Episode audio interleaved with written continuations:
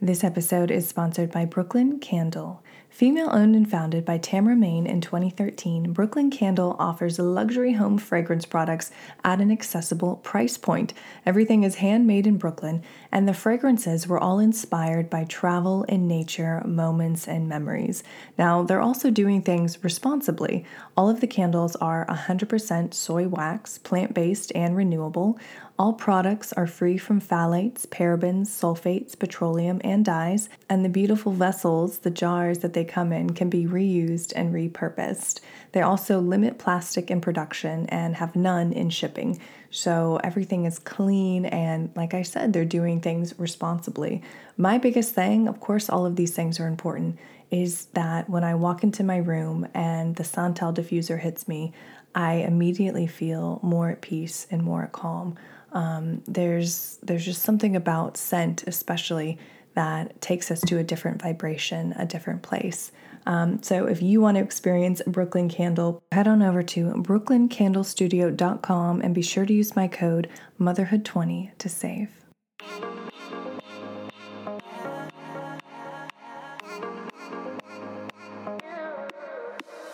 You're listening to the Motherhood Unstressed podcast, and I'm your host, Liz Carlisle. I am so excited to bring this episode to you. It is a special episode ahead of the restart of the CERN Hadron Collider on Tuesday, July 5th. So I reached out to CERN wanting to speak with an expert on the experiments that are going to be happening, and they provided. So today I am speaking with Dr. Sarah Demers. She's a physicist based at CERN working on the ATLAS experiments that will start collecting data from the Large Hadron Collider on July 5th.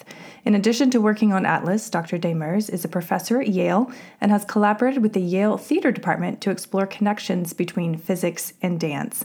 Now, in this episode, we're talking all about the mission of CERN, testing theories, and how exploring physics at a subatomic scale can help us better understand and better appreciate our place in the universe. So I hope you enjoy this episode. It is very timely, so I hope you're listening to this before July 5th. If not, that's okay. You're still going to learn a lot about CERN and the mission behind the work um, and the thousands of people that are coming together to work on this to, to really better understand how our universe works. Um, so I hope you enjoy this episode with Dr. Sarah Demers. Dr. Sarah Demers, welcome to the show. I'm so glad that you're here. Thanks. I'm really happy to be here. Yeah, uh, there's so much that I want to get into with you. We only have a short amount of time, but before we get into all of that, I would love to know the events, the pivotal events in your life that led you to doing the work that you're doing now with Yale and CERN. I think when I, I, can look back at high school at my very first physics class, um, I had always thought about myself as a humanities person, but when I took physics, it was so shocking and uh, challenging and unexpected. I really was intrigued by it. And one of my teachers, I went to a, very small school, um, and my at the time my math teacher was my English teacher, and he said to me, Have you ever considered being a research scientist? And I think that was really what got me thinking as, of this as a possibility. Um, and when I went to, to school as an undergraduate, I had a work study position. I started out working in the library. But my sophomore year got a position working with a physicist doing research. And I admit I expected to really hate it. I didn't know what research was. It sounded probably awful and boring and lonely and sterile. Um, but I tried it and absolutely fell in love with it. So I guess I haven't looked back since that first research experience, which was in particle physics. I was working on a detector um, so yeah, I jumped right in.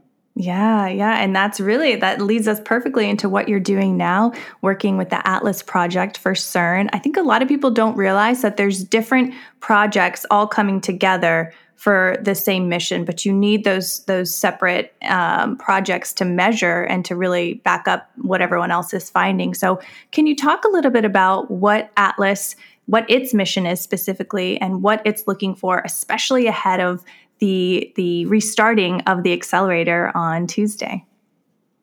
Absolutely. So, ATLAS is one of the general purpose experiments at CERN. There are two of them. That means we have a very broad physics program. Over a thousand papers have been published so yeah. far on Atlas data.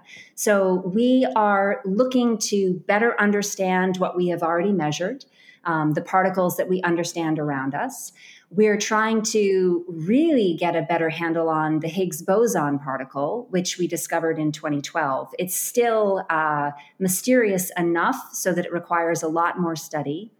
And we are also looking for a host of other possible things out there that we haven't had the energy or the data to see yet. And that's what's most exciting about this upcoming run is that we're going to have our um, our hands on a higher energy, uh, more energy to work with, which means that it's it's like you're climbing up to a taller mountain and you can see further. There, there's just more area that we can explore. So it's a really broad research program.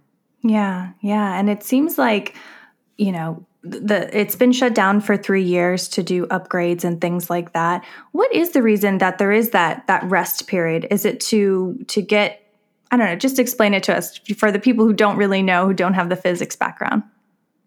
Sure. So it's probably worth saying that the Atlas detector is 6 stories high. It's the length of a football field it weighs as much as the Eiffel Tower, and it has hundreds of millions of electronic channels. So there are over 3,000 of us who are working on this detector, and just keeping it going, keeping it running, takes a huge amount of effort.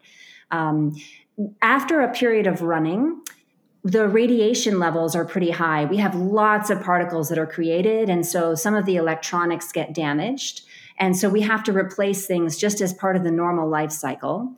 But then we also have uh, this example where the Large Hadron Collider itself, the accelerator that provides these protons to us, becomes more powerful. And so Atlas has to up its game. We have to react. We know we have higher energy coming, more intense beams coming. We have to make improvements the detector is 100 meters underground and taking it apart, this massive machine, making sure all of the cables are done properly, all of the wiring works, implementing new technologies, testing new ideas. Um, it's this does not sound glamorous, but it's a serious logistics problem. Our spreadsheets are uh, magnificent, you know, just to get this this project up and running again and cope with the data and have access to the physics we want to explore. Yeah. Was there a point where AI and big data kind of hit an inflection point where you could research and understand all of the massive amounts of data that is now being, you know, is now coming through or will come through? I mean, I feel like AI kind of was going like this and then all of a sudden it was like that. Was there like a, a specific year where finally you were like, okay, now we can organize this and understand all this stuff that's coming through? I think it's been a partnership. It's it's been uh, it's a transition that started a long time ago. We needed as early as 2001 to use some pretty sophisticated machine learning techniques to untangle some signals. Um, you could say that we're both driven by desperation. We have no choice if we want to extract as much out of our data as we can. But also, I find that the students I work with now are so excited about machine learning and, and this ability to extract more from the data, the creative aspect that it comes uh, it comes with. So it, you know, we're being pushed in that direction by our requirements. We're being pulled in that direction by the um, intellectual curiosity surrounding it. Um, and I can't point to a year, but I just was reading a list of thesis projects that have come out in the last month on Atlas, and three of the five had machine learning right in their titles. Yeah. So it, it's everywhere now. And it's definitely, yeah, a, a lot of excitement around it for sure. Yeah. What do you think it is that that gets 4,000 plus people from all over the world to come together to work on a massive undertaking like this to to mess with the wires and the data and the research and to write these papers like all different aspects coming together for one purpose what do you think it is that draws the attention that draws the love from so many people It's remarkable that it happens. I, I, thank you for asking the question. I, I think it's worth acknowledging because we're not a business and we don't pay each other. It's amazing that people with such strong personalities can can accomplish this feat that's so collective. Um, I think that we're doing something that's so basic uh, as humans, trying to understand the universe. We're asking really fundamental questions about what are the particles around us? How do they interact with each other? Um, you feel like you're part of an inquiry that's been going on since humans have started looking up at the sky and wondering how things work and what's out there. So I think the questions have uh, have that drive to them that that feel there's a purity to it um, or an excitement to it, and then to be a particle physicist, you have to be willing to, in these big collaborations, be one of thousands. Our names are in alphabetical order in our papers. Um, so there has to be at least some ego um, compressing, right, to, to be part of this. And for me, something that keeps me going is to not let down my colleagues. We mm-hmm. all have to do our jobs very well. And um, my colleagues are my friends. We're working together on, on uh, something that really feels like a mission it's an incredible challenge. It's exciting. We don't know what we're going to find. Um, and the you know just one last thing because i could go on about this forever but i also love the fact that it's relatively flat in that i have colleagues who are 18 and just starting as undergraduates and i have colleagues who are past retirement age but can't pull themselves away um, in their 80s uh, you know so that's also wonderful to be part of that community where the exchange of knowledge and um, and and work together has to happen of course, we have challenges and frictions and um, arguments. Um, but at the end of the day, we all want to discover the physics that's out there for us to find. And so we find our way to compromises to, to make things work. Yeah. And what are the implications of finding, you know, antimatter or dark matter, things that we theorize exist, but we've never actually measured? When that starts coming through, when the data starts saying, yes, this is a real thing, what does that mean for for the rest of us in the world and, and where we're going in the future? That's another good question. I think um, antimatter is something that we're we're coming to better terms with in in a number of experiments. Um, we actually produce a lot of it at CERN. You bring up dark matter, right? There are some really big mysteries out there. Um, I think again, you can look at this in a number of ways it means if we take a step forward that we better understand our universe. And that's something, that's the main goal, right? Then we can ask the next set of questions. Um, we also have seen as we push forward in this work, because of the complexity, the amount of data, the rate of the data coming in, the kinds of technologies that we need for our detectors, as we move forward, we push other technologies forward. So we would call that technology transfer. I think there have been a lot of benefits in the field of uh, diagnosing and treatment in medicine. When you make progress in particle physics, some of that transfers out, right? But it's hard to know when the electron was discovered, that was not at all a practical discovery. That was a magical, what is what is this mystery? Let's try to uncover it discovery it's impossible, I think, for us to predict how what we learn will show up around us in the world in a hundred years. Um, so the, the, the, basic question is, you know, moving forward. There's a director of the National Science Foundation who said we have to always be pushing out on the frontiers of knowledge in all directions, or we'll never be able to solve tomorrow's problems because we don't know what those problems will be.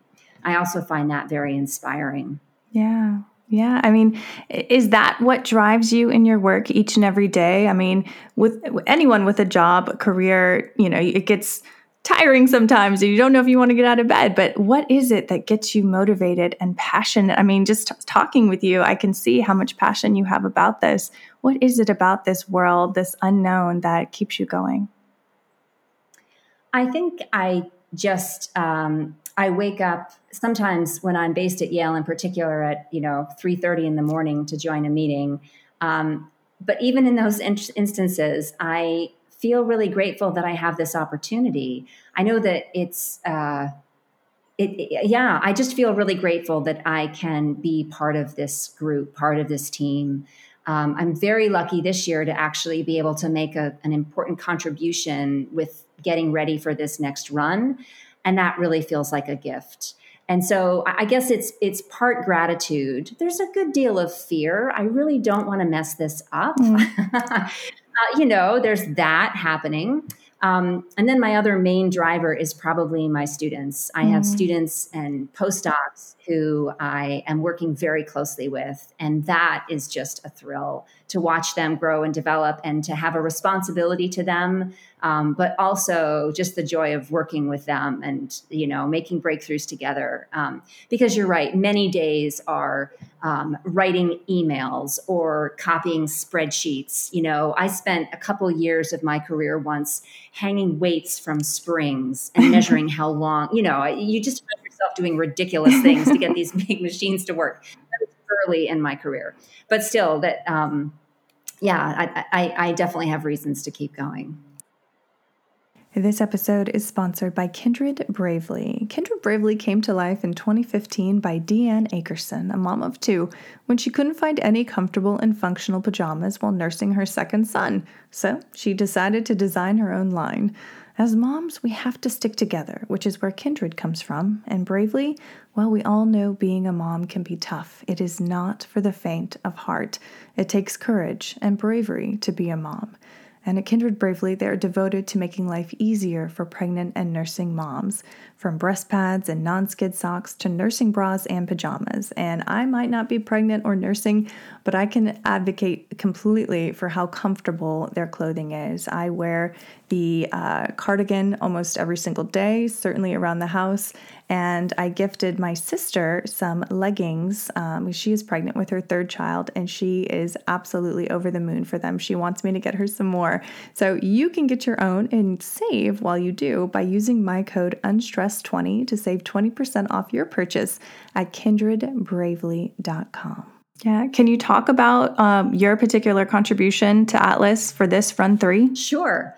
My official title probably is uh, not very transparent. I'm the data preparation coordinator for Atlas.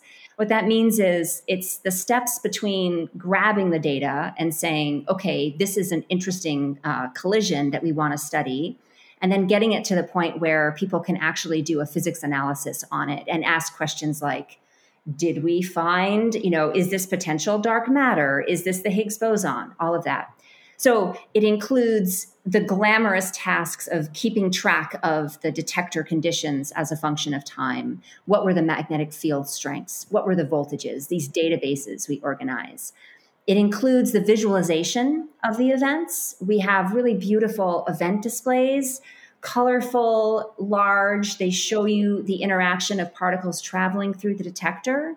Um, it includes measuring how much data we've taken you would think we would know how much data did we take in the last week? It's a non trivial thing for us to actually determine with high precision. It's a number of those kinds of tasks that have to happen so that we can actually use the data that we take and extract the most physics out of it.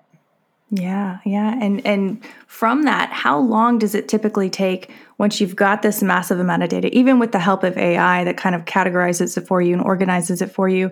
How long does it then take before you're doing presentations? It's an iterative process. So we have a goal on on the 5th of July um, at 4 p.m. local time. Um, so that's in Switzerland.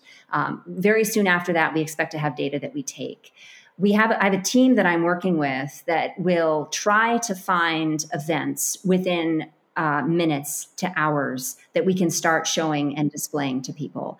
But then, so it's everything from okay, at the beginning, at the startup, we are so intensely going to be looking at the data to make sure that the detectors are functioning well, that anything that's broken we can fix quickly because the data is very precious. Um, we don't want to lose any of it. Um, and then some analyses we're still working on. My, my group is still working on analysis from 2015 data. Um, so it can take years and years and years to get the final uh, precise measurements you want.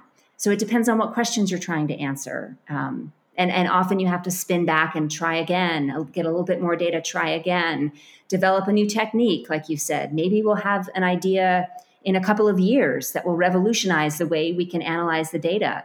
We make sure that we have the tools to go back and run those kinds of analyses.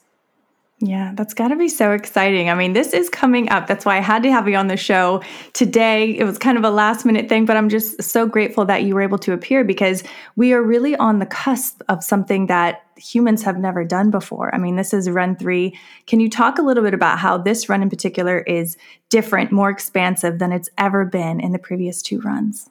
Yeah.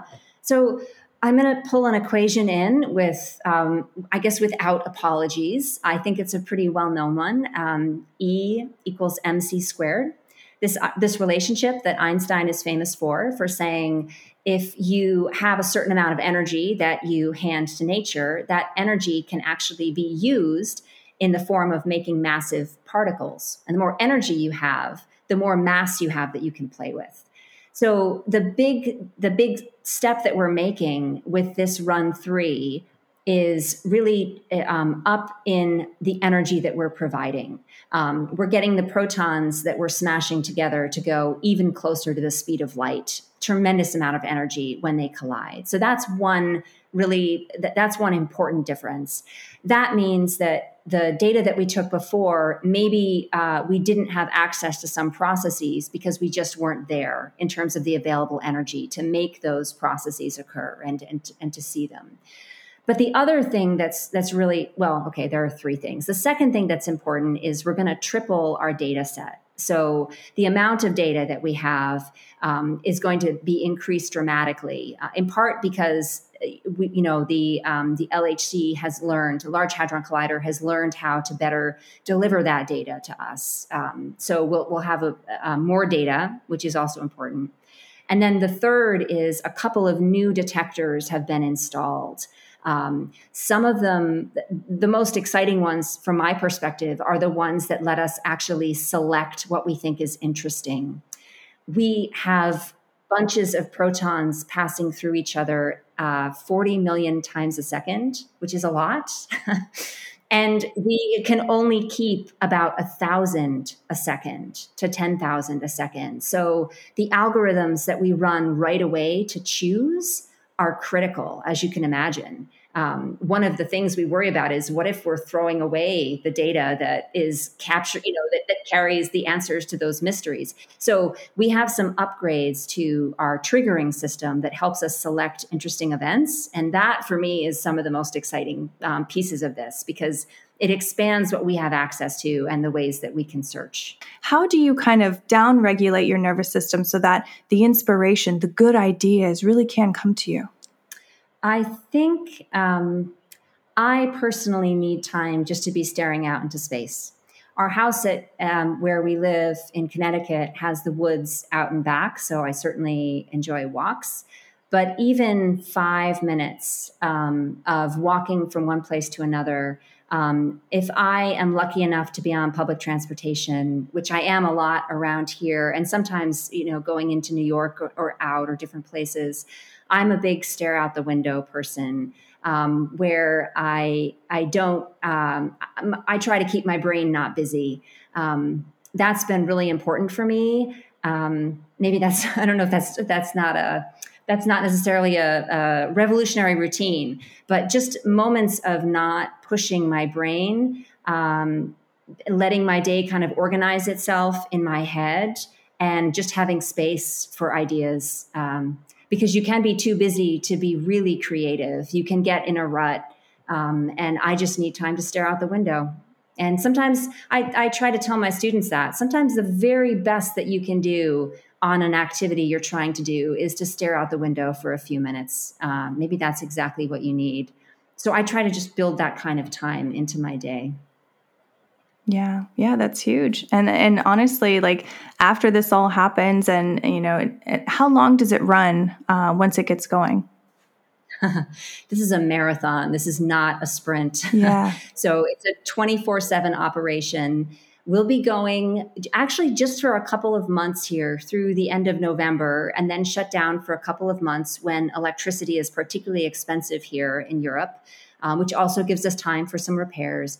And then we get going again in the early spring and we'll run for a number of months. Uh, so we have a cycle of, you know, eight months on or nine months on, depending on the year, a month or, or a couple months off. Um, of course, the the running of the detector is not the running of our brains because like i said we're we're already anal- we're still analyzing the data we have in hand. We're going to start analyzing data as it comes in. So um, there's a break from the operational perspective but not from the work perspective. Um, and and that's something to be aware of particularly since the holidays in the us and europe don't always overlap. You have to watch yourself right. a little bit and you don't always get those opportunities to, to take an actual break. Yeah. Wow. So, I mean, we're almost uh, to the end of time, but I'm just really curious. Like, what are you feeling? What is the what is the energy around CERN right now? What are you personally feeling? Is it a lot of anticipation? Is it a lot of I don't know what's going to happen? Like, what's what's the vibe there? It's an interesting vibe. I that the schedule is so dynamic. There's actually a lot of uncertainty about what's going to unfold at what pace. And it's the pace that's uncertain over yeah. the next couple of weeks. We don't know what problems we're going to be facing from the detector. There are some things that we know are going to be tricky, um, but we, we know we're going to have some surprises. I would say it's a combination of anticipation, um, definitely nervousness about the areas that I'm I'm responsible for. Um, you know, not not solely responsible for, but working with. Uh, but I also have a lot of confidence that whatever is thrown at us, we're just going to put one foot in front of the other and and make progress as quickly as we can. So I think there's a confidence that we're going to extract the most out of this data that we can as soon as we can. Um, yeah, and it, it, and and I think we're ready. It, you know, this has been a long time coming. so the date has been yeah. looming large. It's a little unusual in the field to have a definite date so far in advance that that we've been aiming for. Um, so that's that's a factor too. That okay, you know, it's it's July. We're ready. Let, let's go. Yeah, yeah, absolutely. It's kind of like Christmas morning, I'm sure, for everybody. yes, yeah. Um, to kind of round everything out, what would you what would you say to the average woman listening to this? I wanted to have you on the show because I feel like you know, as mothers especially, this is this is something so amazing for us, for the world, for our children. I mean, we're really headed into unknown frontiers. And that's why I really wanted to have you on the show. What would you say to the woman listening to this who's wrapping her head around everything that's happening and, and is going to come into our knowledge field? What would you say to her um, and just the future of the world? Wow. Well, I would say, first of all, there's a sense there aren't a lot of women in the field of physics. It, it, I guess it's 20% about on Atlas, so one out of five. Um, and there's definitely a sense of camaraderie among the women. I would say I have gotten so much support throughout my career from women. And I feel a responsibility in my career to mentor and and represent, be as competent, be as accomplished as I can also. So I I feel some sisterhood in my work that has really been critical for me throughout my career in in, in you know very real ways. So my first thing would be um, thank you. Uh, thank you also because we're taxpayer funded. So uh, you know I, I would want to communicate that that we're good stewards of the resources that we have. We're working hard and, and really grateful for that. Um, the last thing I would say is that the universe from what I've learned in physics, it, it really is so surprising. Um, physics is the gift that just keeps giving. In terms of uh, quantum mechanics, special relativity, things don't behave the way we would expect, just moving around and pushing objects around us. It's shocking when you learn about how things actually behave at the particle level. Um, and I really think that some of that really beautiful, surprising physics is accessible. Uh, there are books out there. It's worth talking about. It's worth thinking about. Um, and, and I hope that people have that sense of wonder from the universe and, and how exciting it is to try to make forward progress and, and access more of it. Yeah, well, we're definitely getting that from hearing you today. I think the interest will certainly be sparked, especially as we head into next week. Dr. Demers, where can our listener find out more about the work that you're doing and have done, which is also fascinating, all of your papers? And then how can we follow along for the fifth? Ah, so there is a website for the fifth. There's actually going to be a broadcast that starts uh, 4 p.m. local time at CERN. So I can. There's a link available. The CERN um, uh, media website is going to be there. I actually am one of the few people who's going to be interviewed in the Atlas control room. So I'm still thinking about what I'm going to say and getting ready for that. Um, so people can follow along live for our first two hours of running, which will be quite exciting. Um, but I think, you know, the CERN website, um, the Yale physics website, all, there's a lot of resources out there. We have this wonderful particle adventure website, particleadventure.org, I think, where you can learn about what particle particle physics is, what we're trying to do, um, and some of the the physics mysteries that we're tackling plus so many books that people have written lay people for lay people about the higgs boson discovery. Um, there's tons of ways to to dig in. I don't know yeah i'm happy to provide any links like that but people could even just google cern and find all kinds of wonderful resources about atlas and the work. Yeah absolutely. And, and guys that will all be in the show notes of course Dr. Sarah Demers, thank you so much. I'm so excited for you and what's happening. Um, thank you for taking time out of your very busy schedule to spend some time with us today. Thank you. I really appreciate it. You have been listening to the Motherhood Unstressed podcast. Please remember to rate, review, and subscribe to this podcast.